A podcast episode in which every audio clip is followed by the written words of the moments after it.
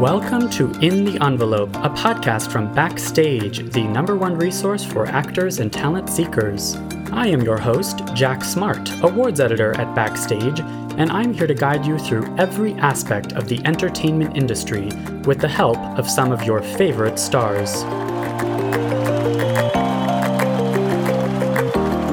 These intimate, inspirational conversations with today's most award worthy film, television, and theater artists provide you, dear listener, advice on how to live the creative life, personal stories of success and failure alike, and maybe, just maybe, a tantalizing glimpse in the envelope.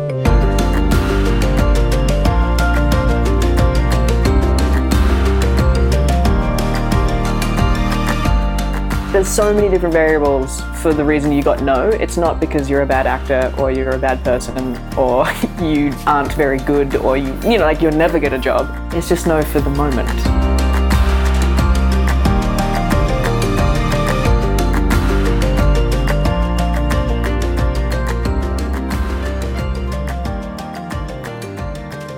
Here we are, listeners. Welcome to another episode of In the Envelope here at Backstage. I am here in my cramped little closet and it's warm. It's warm in here. So, um, on today's episode of the podcast, the voice you just heard is that of Sarah Snook, who you likely know from a little show called Succession, one of my favorite TV shows, uh, which aired its second season sometime last year um, and is once again Emmy eligible after winning a writing Emmy last year. Brian Cox, who's an actor on the show, won a Golden Globe. It has continued to pick up awards. I do think it's a serious contender for the drama categories at the Emmys this year, and I'm just so excited for the Emmys. Emmys Phase 1 is basically underway. Networks are advertising, talent is promoting their projects. It's the most wonderful time of the year. um, but joining us today is Sarah, who joined us from her native Australia, technological feat not long after the crisis kept everyone indoors. So it was really good to take her temperature and to kind of hear what she's been going through. Um, and obviously just to ask her about her general her training, her craft, her outlook on life and on acting and auditions in particular. She has some great stuff about how to handle rejection. Um, there's quite a bit about self tapes, including a very funny story towards the end of our interview about just how disastrously a self taped audition can go. And I think in today's episode description, we're actually going to link to, I'm just looking at our site, we just have a ton of content on self tapes. But also looking at our site, I mean, if you are stuck at home and you're looking to still audition or you're looking to put together a reel, you're wondering how to do it, we have articles from experts, we have interviews with industry leaders. Um, this one says, Enacting coaches 13 tips for better self tapes. Avoid this one major mistake when filming your self tapes at home. The content creator's guide to casting remotely. Oh, this is good. What do you use as the background for your self tapes? Backstage.com has all of the nitty gritty advice you need in this crisis and in general, self tapes are a very important part of the industry for any actor, any performer. Also, as always, we're going to be linking to the Slate, which is our virtual and community driven content opportunities. Those are really up and running. We have great engagement over Zoom, webinars, and YouTube and uh, Instagram. If you're not following Backstage on Instagram, you can find Backstage at BackstageCast. Continue to stay tuned for podcast episodes that are coming out now twice a week because it is Emmy season. And then, last thing I will say before we get to this fabulous interview with Sarah is that uh, this podcast is three years old. It is the birthday of In the Envelope, and I would just like to give a special shout out to Casey Howe, who birthed this podcast and said, What if we did a thing that was this? And then that thing came to be. So, thank you to the team at Backstage that puts this thing together. Thank you to Jamie Muffett for helping make this thing happen every single episode. And um, yeah, here's to three years, and here's to three more years. oh my gosh. All right, let's get me out of this hot closet and get to this amazing interview after a quick break. This podcast is brought to you by Backstage, the world's number one casting platform. Listen, a lot of the guests on In the Envelope, an awards podcast, used Backstage at the beginning of their careers. It's how they are now in the running for Emmy, for Oscar, for Tony, etc. If you are at the beginning of your career as an artist, here's what you do. You go to backstage.com slash subscribe and enter the code envelope at checkout for a free 30-day trial. That's right, free 30-day trial if you go to backstage.com slash subscribe and enter the code envelope.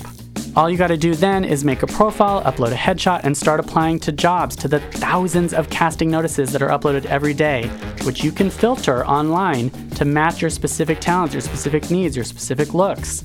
Get that dream started today. Check out that free 30-day trial, backstage.com slash subscribe, enter the code envelope. Let's do it.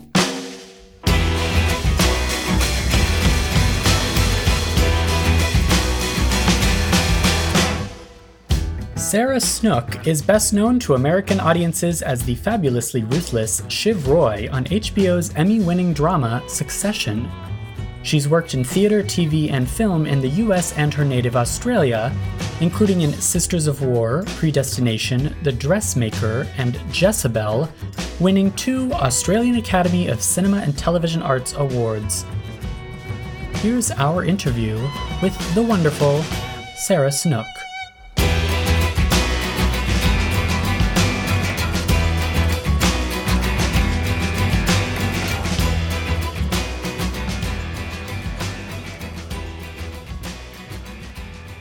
Sarah, um, we're so thrilled to talk to you, and I have so much to ask you about because, as we said, these are strange times. How are you? Yeah, I'm.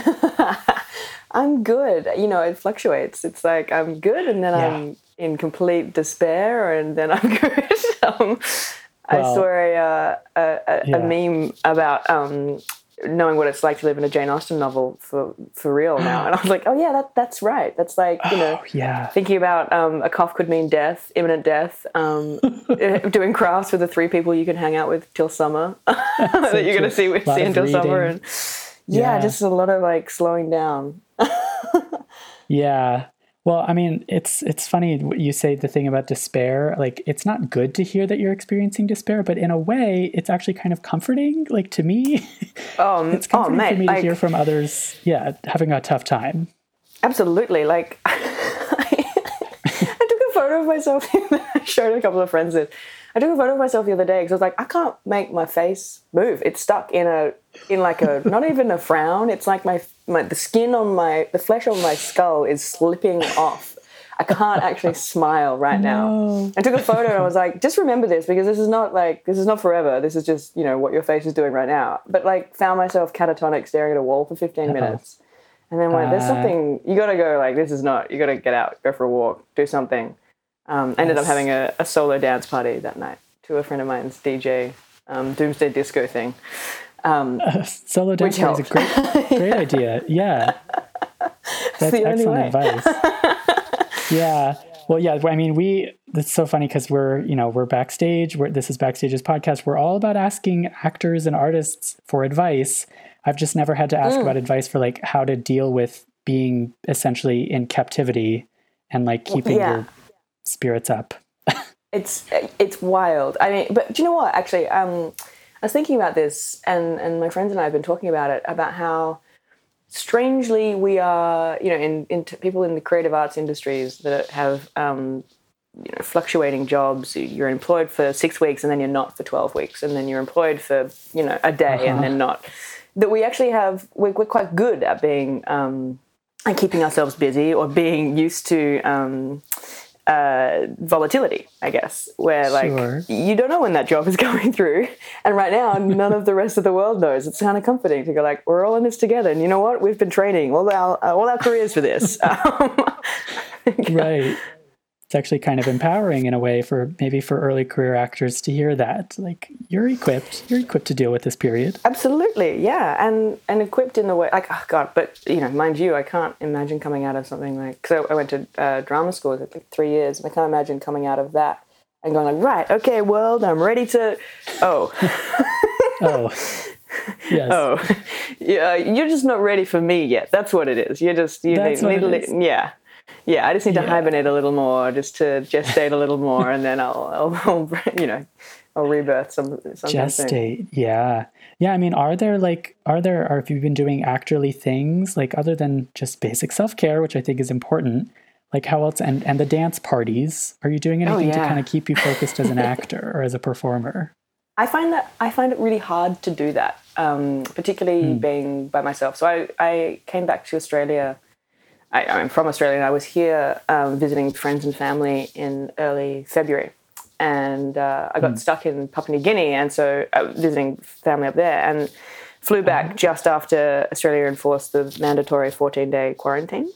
So I was like in complete isolation by myself inside, uh, couldn't go outside um, at all. And I know that people are doing that now, and that's, that's not a unique experience, but um, right sort of confronting when you first do that, at, um, having come from you know seeing lots of people and family and friends and having quite a social, act, like, you know, active social life.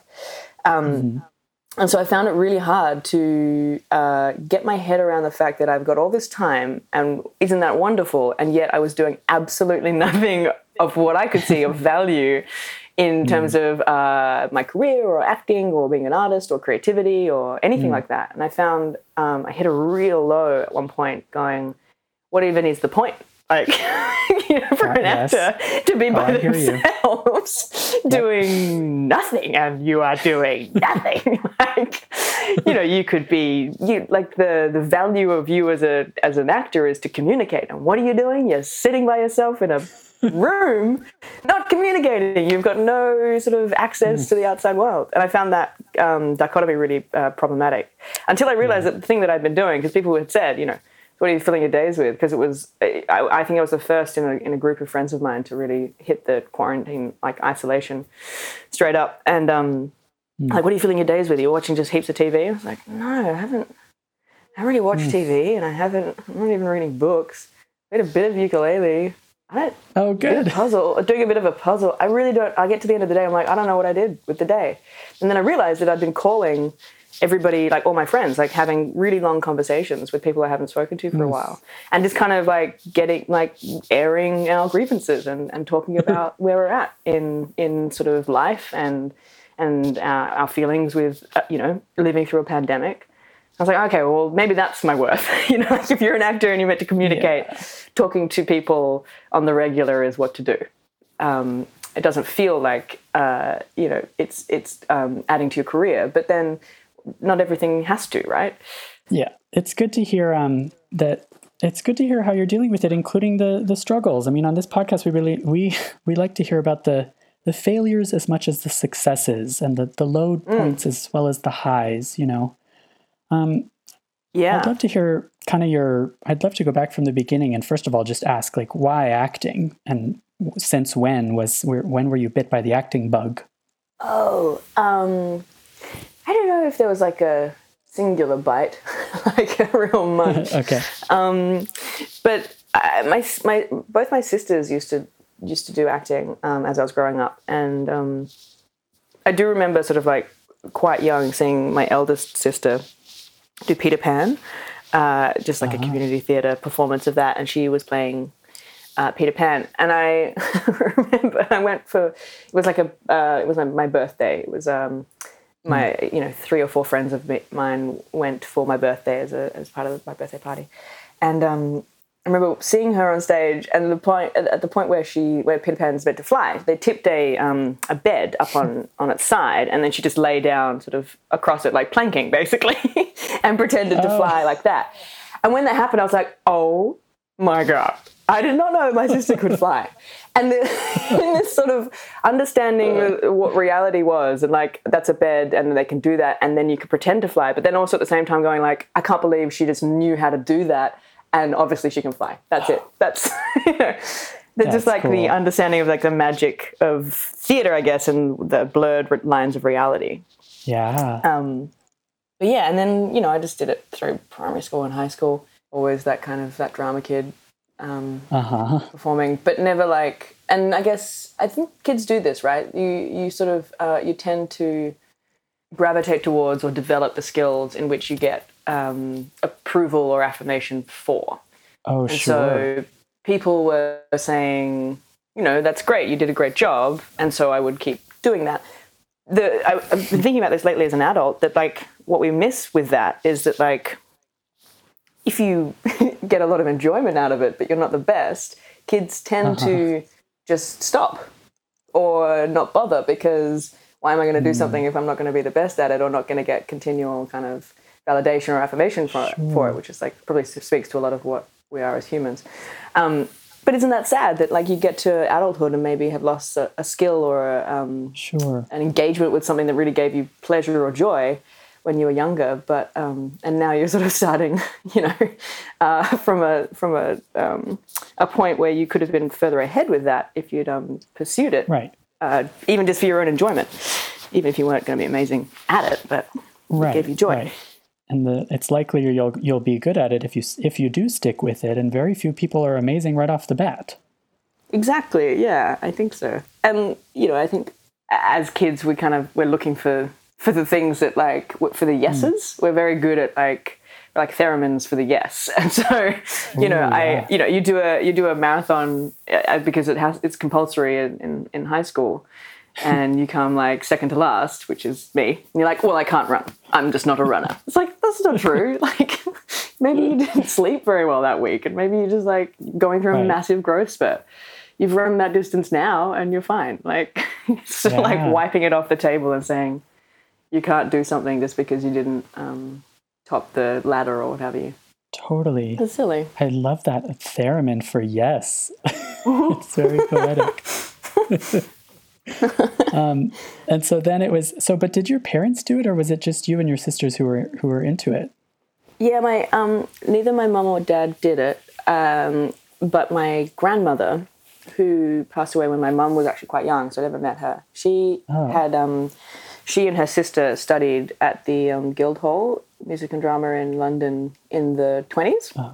Very cool. and graduated like late 20s and then did sort of rep theatre in the early 30s in London and then she went on this kind of um, I guess great adventure. Like I read some of her diaries and journals now and I'm like, whoa, that's wild. You went like you were 25 or 6 and you took a boat, I guess, to South Africa and you arrived in Cape wow. Town and then you drove by yourself from South Africa from Cape Town to Johannesburg to take up a position as a boarding house sort of elocution mistress just to get some experience and and you know need a job situation um Wow. which i feel like is kind kind of like extraordinary as like a you know 25 year old in the early 30s um, yeah. but then um, in mid 30s and then war broke out the second world war and so she couldn't get back to um, her home so she kind of stayed there for a year and then like emigrated on to new zealand and um, ended up becoming like a director and a producer there and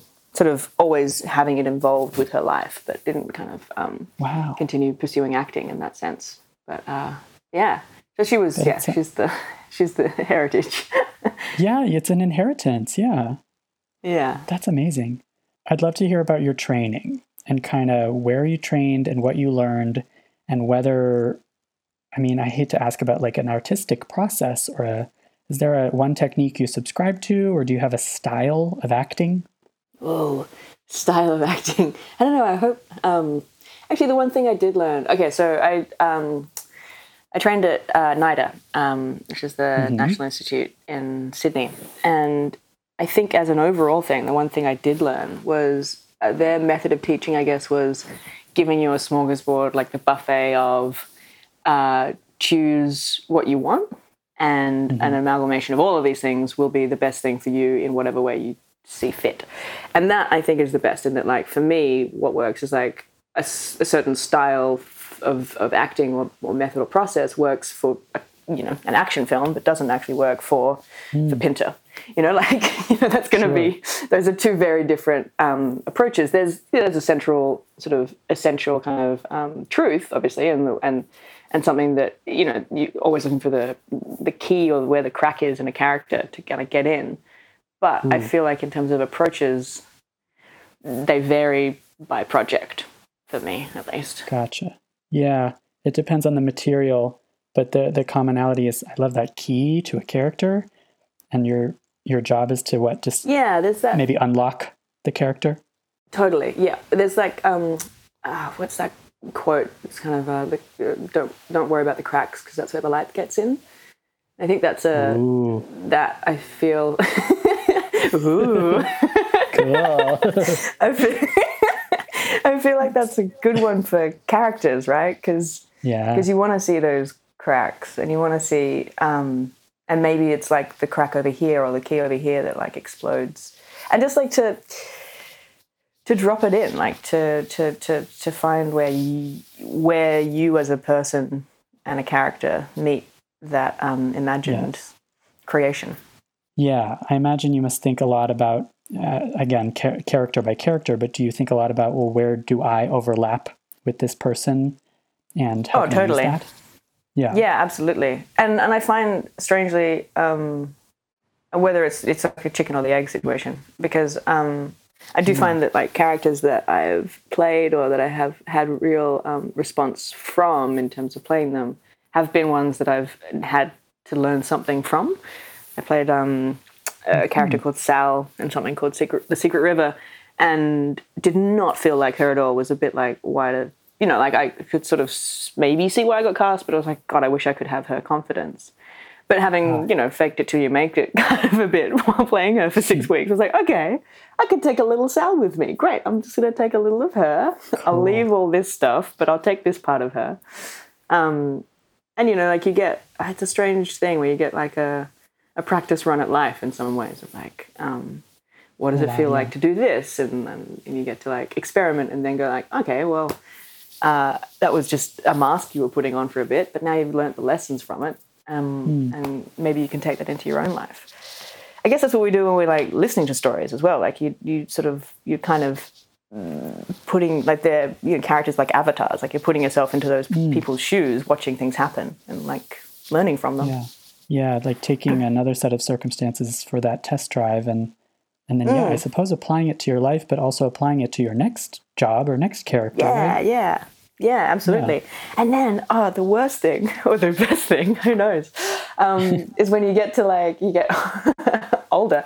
And I feel like I did. I don't know. I, I, uh, my career seemed to like. Mm, quote unquote like take off a little more when I started playing like mums when I was I don't know 25 part of me was a bit like this industry man excuse my language but like um, I shouldn't be I'm 25 I'm playing a mother to a 13 year old girl that's Oh ridiculous boy. um, but for some reason I like kind of understood. I mean, I kind of understood why, and that like I was never really may have my headshot may have looked like the ingenue, but like that was never the character I was going to play. Um, Hmm. and so playing those kind of more, I don't know, not stable, but like mature, I guess roles made sense to me. But then get, I mean, I don't have kids now, but I'm I'm certainly older than some of the characters that I played, or like mm. approaching the age that the characters were. And now I'm like, oh my god, I should have done this and I should have done that. And like, what was oh, I Oh, thinking yeah. playing a character like this?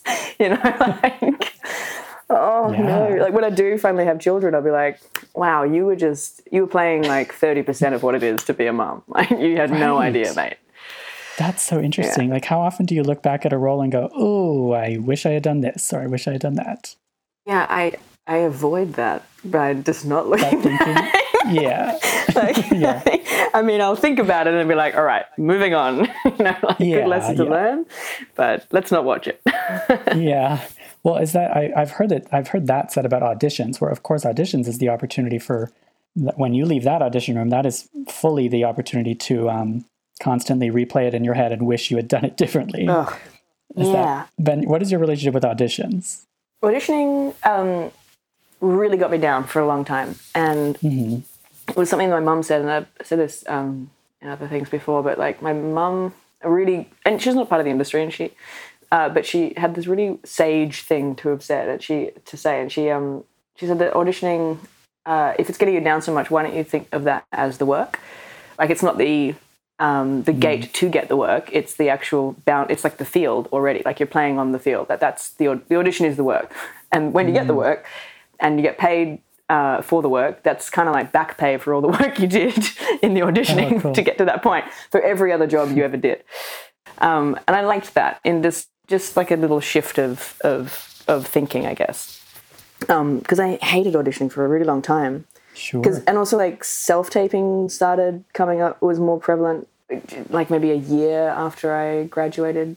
And I remember doing my mm-hmm. first self tape a year after I graduated and was like, this sucks. This absolutely oh. blows. Now I have to be conscious of myself. Now I have to look at myself on tape and see all my flaws and mistakes and oh, you're the worst actor ever, Sarah. And do all of all that sort of like confront yourself. Yeah. But that's I think that's a good thing in the end. It's like, okay, well, it's not as if no one else can see that when you're performing. Um, that's Oh, yeah. kind of the point. Like Oh, you're afraid of revealing yourself like you're meant to as an actor. You got to show those cracks. Yeah, yeah, totally. Yeah. I'd never thought of the self tape as being like the self tape does put you, the actor, a little bit in the casting director's chair, a little bit. Mm. Sort of thinking about casting yourself or something. Yeah, yeah, which which is which is great, and I, I know that um, after a while, a lot of people like I only self tape because I get complete control, and I and I now I'm Mm. like, if you can get over your nerves to go into an audition room, maybe it's better. Because there's something Yeah, about like the challenge and the risk of, of that, which now self tapes have become this kind of lovely little safety net of going, well, I just do it and I send it off and I never hear, and it's as if it never happened. Whereas like the audition where you have to go into the room, you have to meet the person, you have to show up, like you have to you have to be a, a, a full fully formed human being, not just like a mid shot, you know? Yeah. Wow. Uh, That's, That's so interesting. Like, I do you uh, do you ever give the um, do you distinguish between stage acting and screen acting? Are they very much the same approach? Because I feel like the that's a dis, that's a distinguishing between auditioning in person and auditioning over self tape. Um, not by like necessity or like by medium, I guess. In that like I don't. Um, I think that like the key is just like listening all the time, um, Right. and and being present.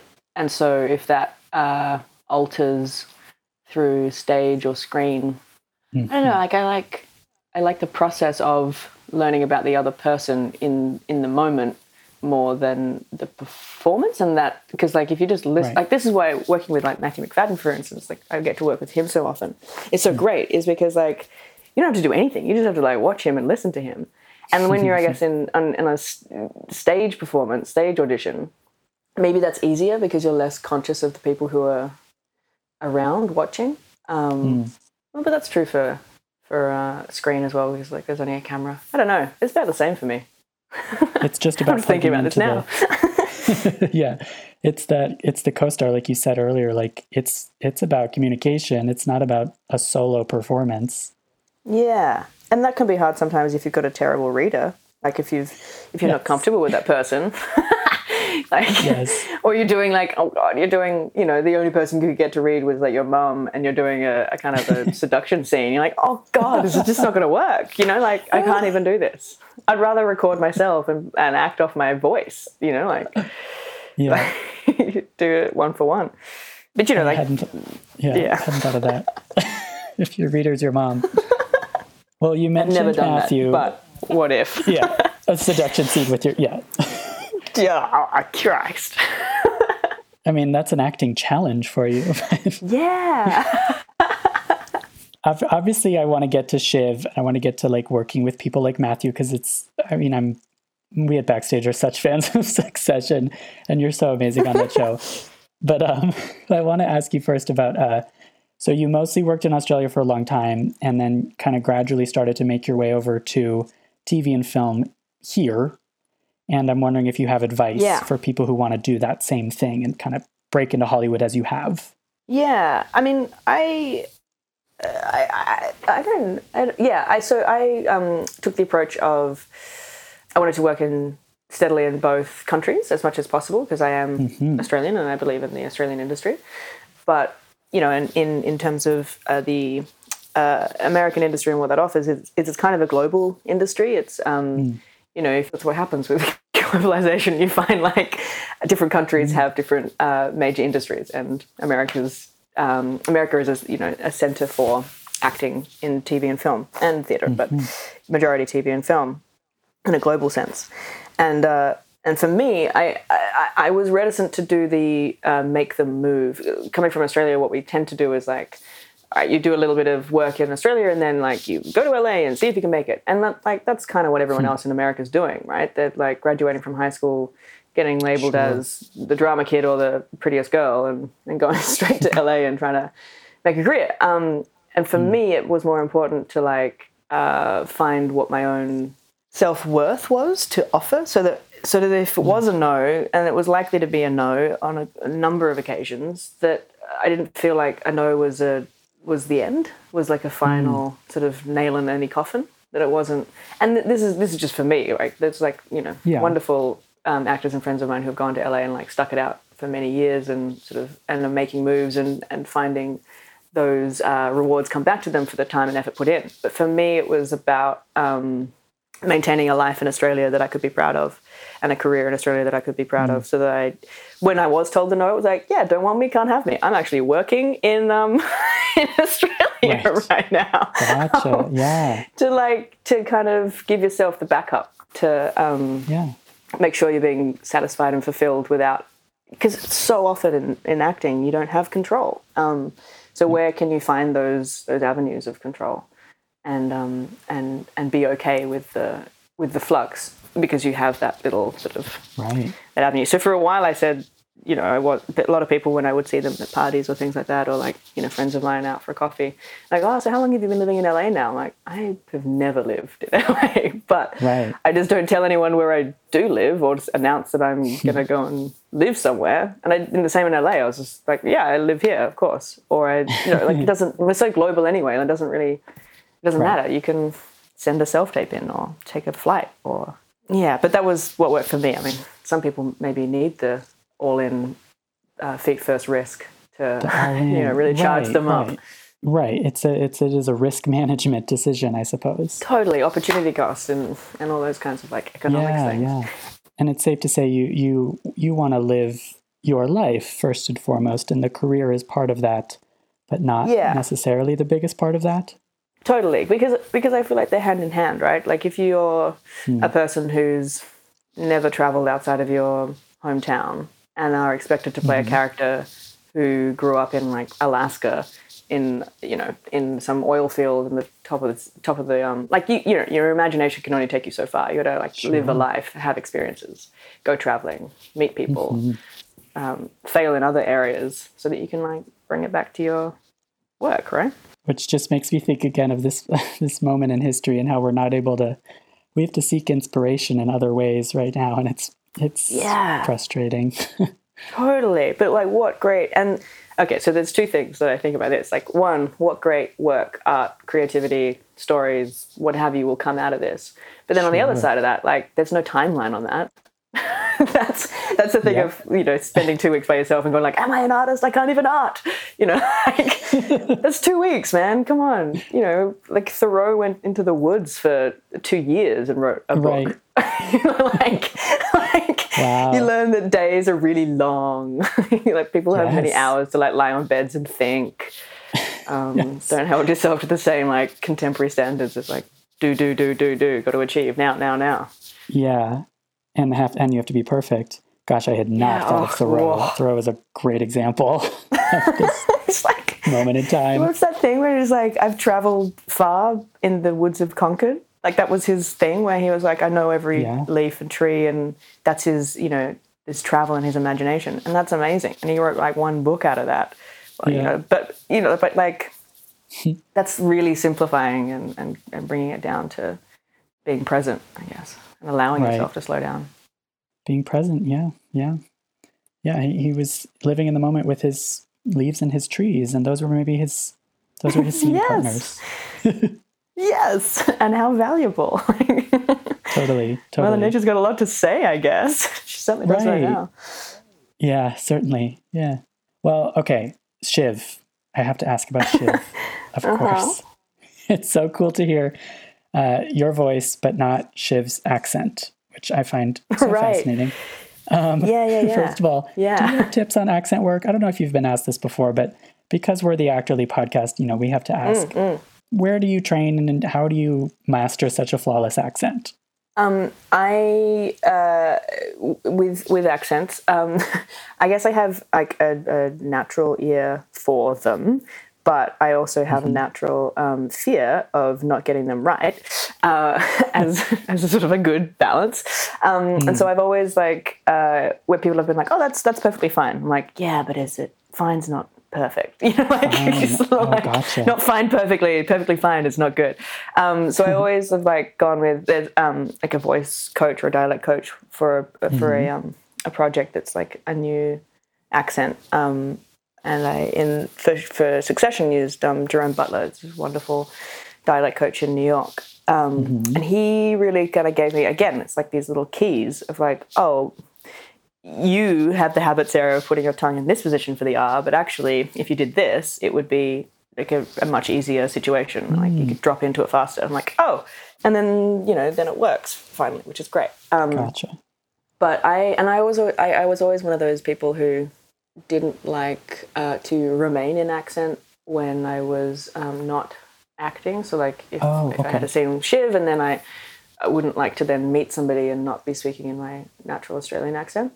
Um, But I've kind of gotten over that for the speed at which we have to work in TV. Oh, so I yeah. tend to like stay in it a bit um, as much as I can. But then the good thing is like take the pressure off to like go, okay, that vowel was wrong, but the person understood you anyway. It's okay, just keep moving.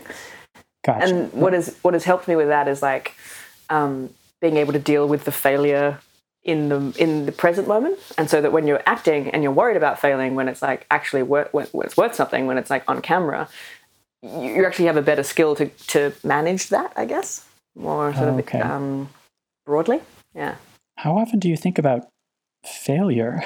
I guess in your in your acting or in Um, your in character or No, I mean she doesn't. That's what's so great about Shiv. well, Shiv doesn't. No. Isn't that wild? She's like, she doesn't even, I mean, she does. She certainly, yeah, she definitely does, but it's not in a way that most people think about failure No. because her failure is is not living up to expectations. And yes, a lot of us have that, but it's not with the um, the the other added problem of not being able to eat because you can't afford your uh, rent or you can't Sure. afford to um, you know like those kinds of like survival things like her failure is is existential um, Mm. predominantly and oh, well all of us have existential fears of failure but Yeah. yeah No, that's fascinating. Because I did want to ask too, like, uh, that you're on a show where you're portraying somebody in the 0.1 percent, 0.001 percent, Mm. and it's. I'm gonna go ahead and assume that you're not you yourself in that 0.001 percent. oh god no no no i almost like didn't want to audition because i was like i don't know what it is to be a billionaire that's like Exactly. even my imagination can't get me there Right. Like, and that, and you, everyone on that show is just so preternaturally confident. Like, is there just a, a key or a, a secret to playing ultra confident just by nature of being ultra rich? yeah there's it's something about entitlement um Ah, and mhm. And not um not ever really uh, well this is not true because there are like there's many sort of facets to it. But uh, the belief that you have the right to be in any room because you have Mm, um, x amount of zeros in your bank account. Yeah.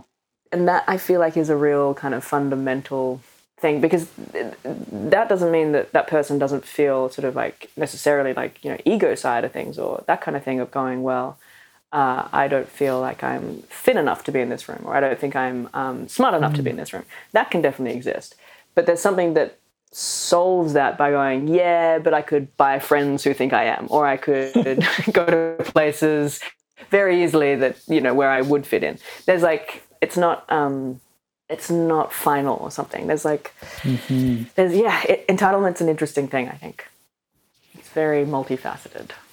That's where I started with Shiv. Right. Like, that's not, if that's not something you related to, I mean, do you remember your first impressions of her?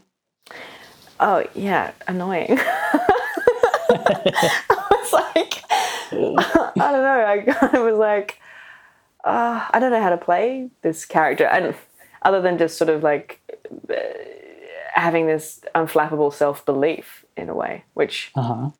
actors don't naturally tend to have. Interesting. Um, yes. But and you know what? There's um there was a scene in in the pilot that actually got um cut. That Oh. that for me was like the key. I was like, oh, this is her. This is this is where she exposes vulnerability. This is Oh. where her um her like her Achilles heel is. This is like okay, this is the real version of her. Some there's something in here that's like the crack, and that scene got cut. Uh, from the whole Whoa. season, and then put into the second season in episode eight when we're at, in Dundee at the V&A No way. is when Oh, she's giving him the um the book of all the places that they've lived and um Yes. uh, all the all the houses that they own and that he's sort of he doesn't really think much of the gift he doesn't kind of get the point of of that and i think that's a real um the way that it was structured beforehand was much more um, cold from him and much more earnest from her and that ended up not being quite right from the characters but there's a version of that in in the second season which i i love in in in that still exists for those characters Yeah. it just didn't get a time to express it until the second season. But I felt like that was that my way in for me as a person to relate to her as a um a character. That is so fascinating that it's a late in season two. It was the scene that kind of clued you in. I mean, I mm. always like asking, especially for TV, you know, how characters change. You're often told things about your character that you didn't know at the beginning. And I wanted to mm. ask how Shiv has changed for you and your impressions of her have changed. And it sounds like if you're revisiting that audition scene later in season two, then like it must have been a completely different context, I guess. Totally. Yeah, I, I, yes, but there was like foundational kind of building blocks that remain. Like her um mm. Her weak point is her dad and her vulnerability um, mm-hmm. and fear of vulnerability around him, which we see I think in in season, in the opening of season 2. That's why mm. she's so reticent I guess to believe that he would actually offer her a position in the company, let alone mm. like top position, because it's too scary to be vulnerable in front of him. Yes. And yet that's the one thing that she would love to do and to be is to to have an open communicative relationship with a parent, with her father, like everybody. Wow, Um, yeah, but the the main thing I think that changed was like I remember Jesse and I in the first season because I was playing it. You know, the once I've been cast and once we started shooting first season, I was like, oh, Mm-hmm. well, obviously she wants to take over the company, and I said this Yes. to Jesse. We were I was reading about a scene. I was like, why is she? I don't remember what scene it was, but it was like, why is she doing this? Because you know she wants to take over the company, right? And he was like, I don't think so. I don't think Oh, really? Whoa, I totally came at this whole project going in my head going, Shiv obviously wants to be the top, she wants to be the CEO, she wants to be the leader. And now I've been told by the showrunner that that's not part of her character. My God. Wow. Well, well, I have to completely reorder um, sort of like super objective and objectives and like all of that kind of stuff. totally. Um, but then maybe, and maybe, I- I don't know, he, because he was like, oh, but what do you think? I was like, I think yes. He's like, okay, well, that's interesting. I don't, I don't think right now, though, I don't think she, you know, not at all. I'm like, wow. Wow. Wow, okay. but how fun to, to kind of, in some ways, like bury something so deep that you think would be an obvious kind of desire yeah. that um that when it does come out it's so like it even sideblinds the character that um that she didn't even realize that she wanted it so bad but it makes so much sense for her to want that Totally, totally. Yeah, and maybe her super objective is is much more foundational. It's much more in involving Mm. approval from her father and yeah needing to Yeah, be loved. for and all sure. That. Yeah. yeah and and and that's the way in which she perceives she could get that Right. Ooh, it's a tragedy. It is. It's a sad, sad tale. Because he just yeah he yeah. just keeps not giving his children that approval. i know but he and he can't like i think yeah. he's a fascinating sort of character where, where he like no but he is also giving approval in a lot of ways but not in the ways that they want and right. he, right. he wants them to do certain like show him love in, in a different way but not in the way Hmm. that they are able to or Mhm. Hmm. Yeah. Yeah, because I wanted to ask too, like, it's a, kind of a unique show in this way where, like, it's not just an ensemble show, it's an ensemble family. And I'm always mm. fascinated by how much of the family dynamics are created by the writing versus the acting. In particular, like, did you look to Brian Cox, his mannerisms or his, I don't know, the way, his line deliveries? And do you have conversations with your fellow actors about, I don't know, sharing characteristics? No not specifically not um, in ways of like emulating each other in that way but you know there's a there's a real sort of um, magic of of casting i think in in some ways in that like the chemistry between us as actors and as people seems to be quite like a family. And so it is we do relate in in sort of like a beta version of those characters and not and not fully obviously but um uh, there's there's like a chicken and the egg scenario with that i think where the, the writers are definitely laying the groundwork for the um for the relationships but then feeding off of what our dynamics are that we bring to the scenes and then and then sort of um you know, extrapolating, like building on those, um, you know, like Roman and, and Shiv, how they get along, and like, you know, that was like a a fight scene. It was like in the second second episode of the first season, but that suddenly suddenly went, oh, okay, that's how they, yeah, they're they're the physical, uh, they're the physical fighters. Like Shiv and Wow, Kendall might, uh, you know, use their sort of brains to fight, but Roman and Shiv have used like brawn in some way until like you know maybe t- a point in teenagehood where it's you know you can't fight your sister physically, but they like they Oh. regress, you know. Um, Yeah, absolutely. but I yeah I like that we get those kind of very they feel like very real sibling relationships. That's cool. Yeah. Well, and I got to ask too about the improv because it's been said that there's a ton of improv on this show. And in some ways you can see that, but in other ways it has to be a highly scripted show. So, I mean, first of all, how, how different is each take in a typical succession scene?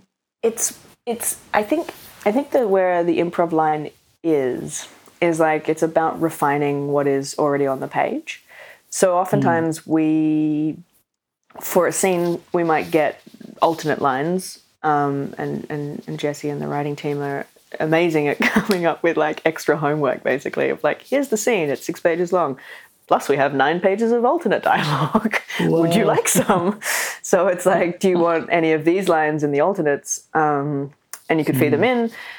But for the most part we do you know the six page original first and then if something's not working um, or we want to try something else and give you know jesse and, and the director uh, options in the edit that's when the improv comes in. Um, and that's where i feel like what the improv gives us is is is a kind of a flexibility and a life and a um, uh, an ease of like if you do get your line wrong it's okay. That's how that's what life is is like. You're not Yeah. you're not talking in full proper sentences all the time that are perfect. Uh, you do sort of fumble sometimes and it's okay to fumble on something uh, or come up with a new line or a new way to say something uh, if it is in service of giving the character life.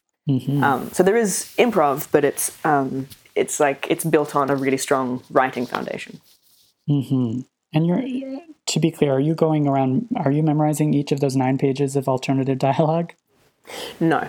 No, no, no, no. But I, I think it, um, I'm, I'm worried that like my mu- like when we go back to shoot, you know, um, my muscles will have slackened so much that um, you know, getting in like six pages of dialogue uh, for this scene, and then what usually happens is like, okay, do you want that? So it's like taking out one building block and putting in another, and uh, I really love that mental exercise that like Yeah. where you where you where you learn the the scene in this order but you can't be precious about it because you have to take that line out and put that new one in and that's just hmm. so fun right but my muscles will have slackened with this pandemic isolation when we go back i'm like i don't know how to do an american accent and i do not know how to memorize lines I'm sure. I'm sure that will not be the case. But yeah it does seem like it does seem like your your approach is always about being in the moment and anything that kind of facilitates that being able to listen to your co-stars. Yes, yes, and and someone like Kieran, for instance, he's just he's like he's a genius. He could he's like an un, you take away that filter, and he he just has like perfectly unfiltered, wonderful quips or lines or inventions. Mm. Like his imagination is brilliant. And so that, like, it's just again, it's really easy to be in the moment with him because he's you never know what he's gonna what he's gonna come out with. That's so cool. Wow. That's really it's really special. It's like you're saying, it's a magic of casting. It just Mm. there's some sixth element at play when there's really great chemistry between two actors completely in the sure. moment. Yeah, and it's been great also like having such wonderful guest cast join us um, who have you know it's shot in New York, and so we have a lot of like New York theater actors come through as either guest cast or then like they become regulars. You know, like J. Smith-Cameron.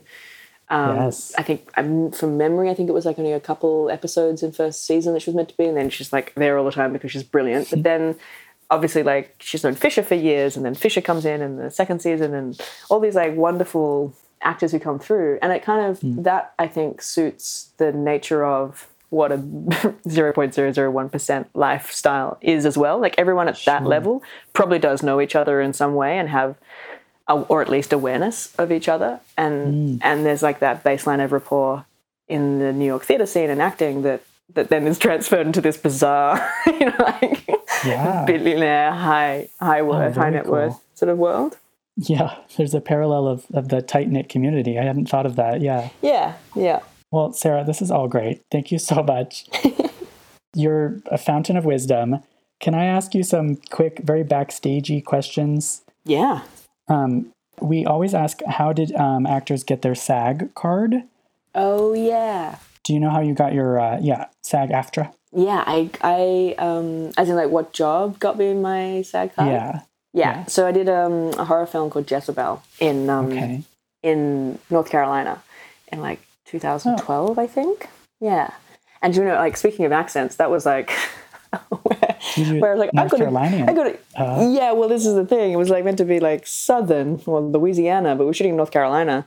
I didn't know there was a difference. I should have had someone tell me there was a difference. I was too naive and green and too shy to ask. And I remember at the end of the first week, I'd copied. I was like, I'll just copy um, the people around me, and so I started doing what it was actually probably more North Carolinian than than I realized. Um, and this, uh, and I spoke to the producer. I was like, just that. So, is my accent okay? And he was like, Well, I don't know. You're Australian and you're doing know. an American accent. You're doing an accent. I'm like, Oh my god, it's so. so ended up making friends with the sound guy and saying, just just give me a little like, no, do that again if if I'm really off. oh wow. Um, yeah, that was yeah. That's why I always get a dialect coach now. right. This is why you you've become a perfectionist when it comes to accents. yeah, yeah, and I'm sure I get it wrong, but still, that was more of like a oh dear, that's that's indelible. That's there forever now. Okay. What about um? What is one performance that every actor should see and why? Oh, Film, um, TV, even theater. Oh, that is a good question. I can't think of one off the top of my head. Do you know what? Actually, I watched. I saw Mark Rylance do Farinelli and the King um, Uh-huh. last when when that was on in New York, and I was like right up in the gods, like this sort of steep as hell um, view, basically getting like the top of his nose um, for most of it but what an extraordinary performance. That I, I was it felt so intimate and yet fluid somehow like the the sort of the boldness to make those kinds of character that kind of a character choice but then also the cadence was like he had really strange ways of um, structuring a sentence even that uh, where the emphasis was put and i kind of were watching it i'm like this is amazing. This is a full Mm. this is a fully different person. I've never seen a soul like this on stage before. This is wonderful. So yeah, that was that was one that made me go like, oh, acting's amazing. Like actors are amazing. Like we can shapeshift. Yeah. Even from the yeah the top seats in the balcony. That's I mean Mark Yeah. Rylance is he's the real deal. Yeah, and it was so intimate. What about what is your worst audition horror story? Um, I don't know. I should say. it. Um, Okay. I did a self tape. Uh-huh. Yeah, I did a self tape, and um, it was one of those ones where you're like, "Why am I doing this?" Oh, okay. um, did a self tape for a thing, and I um, it was running late, and I was meant to have sent it off the night before, but then it was getting late, and so I sort of um, pre-edited into iMovie, um, like a title card, then the audition tape, and I chose that one. That one's fine. Chose that one. Oh, it's fine, I guess. Um, And then you know, just sort of put the two takes in that I liked of the one scene and scene two, and didn't uh, end up finishing didn't review it before I, I, I compressed it and sent it, and I hadn't um, cut out in um, in the second scene. Uh, I had a massive actor meltdown and like a real self-hating moment of like you're terrible, blah blah blah. All right, just do it again. Let's like right, we've got that one out of the way. Just like like a real hellish like demon version of myself the worst. I, I like a real exposing of the, the bad side of Sarah, who's who's not a friend of mine. I don't like her. Um, and I liked the second half of that, obviously, but I put the whole take in and I sent it to everybody. I sent the whole thing off to the to my US reps, my Australian reps, for them to go and send it on to a casting agent. And only my Australian agent, like four hours later, said, I don't a really very gently worded email came back saying, I don't know whether you've um, uh, edited this in the way that you had intended. And as soon as that happened, like I knew exactly what I'd done. My stomach just fell to my feet. Oh my god! And then I was just in, in panic, panic shock. No, no, no, no, no. Like, how do I get back a thing that is intangible that's gone into the ether to international waters? What do I do? oh my god! So I, um, oh god, it's just even now I'm going red. I, I quickly re-edited and sent off and it's like oh something was glitchy with the other one. Just this one's the right one to send and I have no idea whether the other one went out or any, if anyone else saw it. And just can hope that only that hope only hope that they like a time zone thing could have saved me and maybe they were like to who cares about watching a glitchy one right? This is the one you're meant to watch. Okay. Right. So hopefully that worked but um, oh my gosh. that I'm exists. so sorry I just made you relive that a thing to experience. Oh also, god. I'm sure that's not unique though. I'm sure someone's done that before. I, am sure it's not unique, but I've asked the audition horror story question before and I've never heard it as a self tape because I mean, like you said earlier, it's all in your control, but oh, there yeah. are still mistakes to be made, I suppose. Oh yeah. yeah. That's amazing. yeah, I mean, there's less chance, but when they're made, it's pretty, pretty, pretty bold. Yes. Wow. Okay. Wow. Um, okay, last question. I would love to know: Do you have? Do you just have a piece of advice for your younger self? If you could go back in time, is, is there anything that you kind of wish you had known, or that early career actors need to know? Oh, um, maybe like it's not you. it's like it's not some sort of fundamental core value or essential part of you that they're saying mm. no to that they're saying no for you in this character for this moment with all the many variables that you make up um, as an actor for this moment for this character for this time. You know there's like uh, financing and there's um, you know maybe the casting director's in a bad mood that day or maybe right. like there's so many different variables for the reason you got no. It's not because you're a bad actor or you're a bad person or you aren't very good or you you know like you're never you'll never get a job. It's just it's just no for the for the moment. You know, like I yeah. think we take every no on as a to heart, but um, it doesn't mean that you're you as an essential person uh, should be compromised by that. Yeah. Gosh, that was beautiful. That thank you. That was perfect. cool. good. Good. What a perfect note to end on. Thank you, Sarah. Thank you for joining us. Thank you. It's been nice to chat. It's been really nice to chat. I feel better prepared to take on this uh, quarantine life yeah, man. based on your Go advice. get there. it. You're amazing. yeah. Yeah. You, yeah, you set this whole thing up internationally in like time zones and it's Easter. You, everyone should be like hanging out with their family and like chilling. But yeah, man. That's right. Yeah. All right. Well, thank you so much for joining us. This is thank great. you.